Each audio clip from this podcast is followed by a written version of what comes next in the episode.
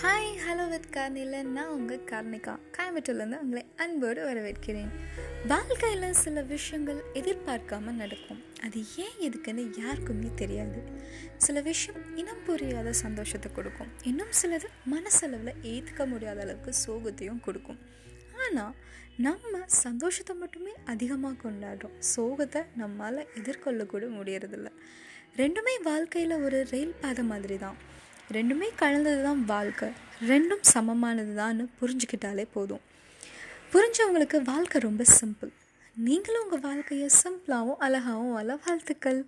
Bye bye என்றும் இணைந்து இருங்கள். Hello with கார்னியுடன்